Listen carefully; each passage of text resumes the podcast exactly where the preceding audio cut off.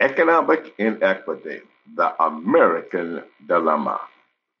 Systematic racism is the biggest issue facing the country and the world. It has recently been highlighted by the George Floyd movement, but African Americans and other people of color have lived with the impact for generations. From stolen and enslaved people, stolen property, stolen intellectual property, and cultural misappropriation. It has taken a worldwide pandemic, a shutdown, and a short video of George Floyd's death to ignite and bring the issue to the forefront. Technology has allowed the issue to unify the mindset of a diverse group of people from around the world. A call for change, a call for improving policing, access to capital, and access to equitable justice. In 120 days, the world changed. It took the perfect storm to focus their attention on racial inequities and injustice.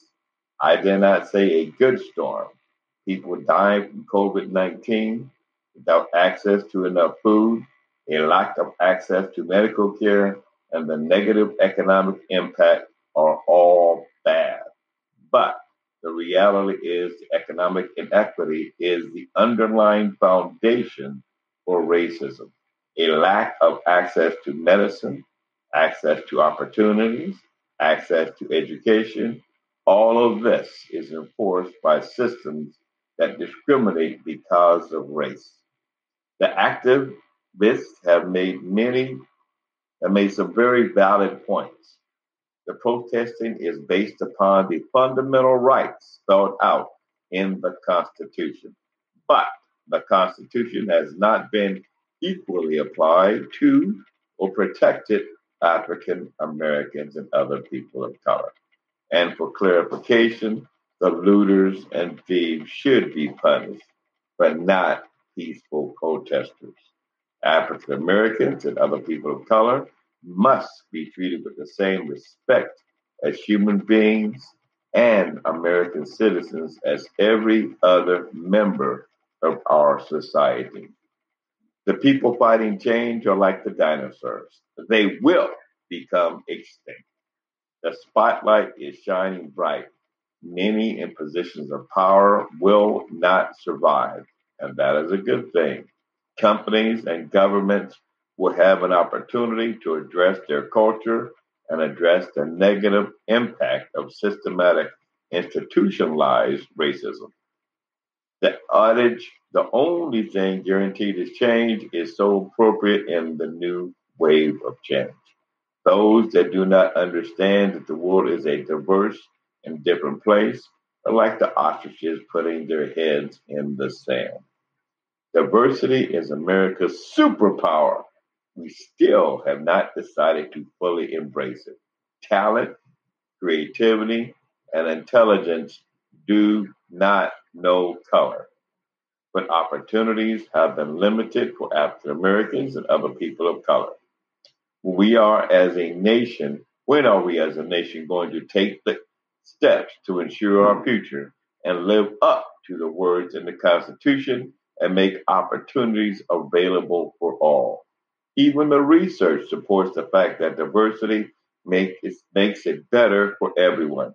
Inclusive teams make better business decisions up to 87% of the time. And diverse companies produce 19% more revenue. Both quotes from Forbes magazine. The numbers don't lie, but change is often hard and change must happen if America is to grow in the right direction. I have been an entrepreneur my entire life. I am also an African American man. So I have seen the greatness and opportunities that America offers, but I've also seen and experienced the inequities of America. African Americans and other people of color do not want nor need a handout. We just want the opportunity to compete without the additional burden systematic, institutionalized racism. The barriers to capital, quality education, and jobs impact the entire nation and reduces productivity. During my 17 years as a certificated English teacher, I saw firsthand the inequities in the educational system. I taught, I taught students in urban Los Angeles in some of the worst schools in America. I also taught extremely wealthy students and international students, and the inequities are real. I worked on statewide assessments still in use for the state of California and taught courses for Boston College.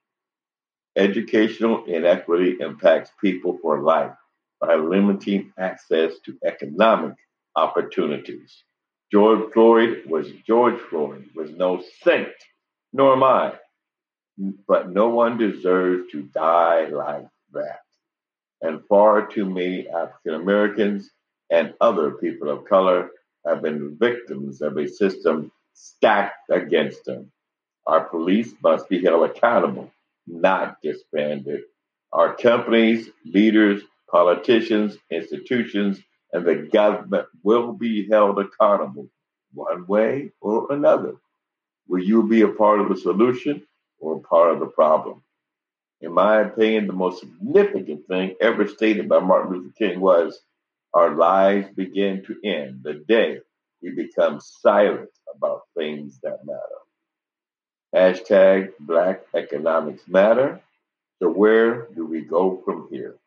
Technology will continue to be the window into every action and inaction. What are you going to do? The decision is yours and will determine how we move forward from here. I'm Reginald Grant. This is my perspective. Have an exceptional day.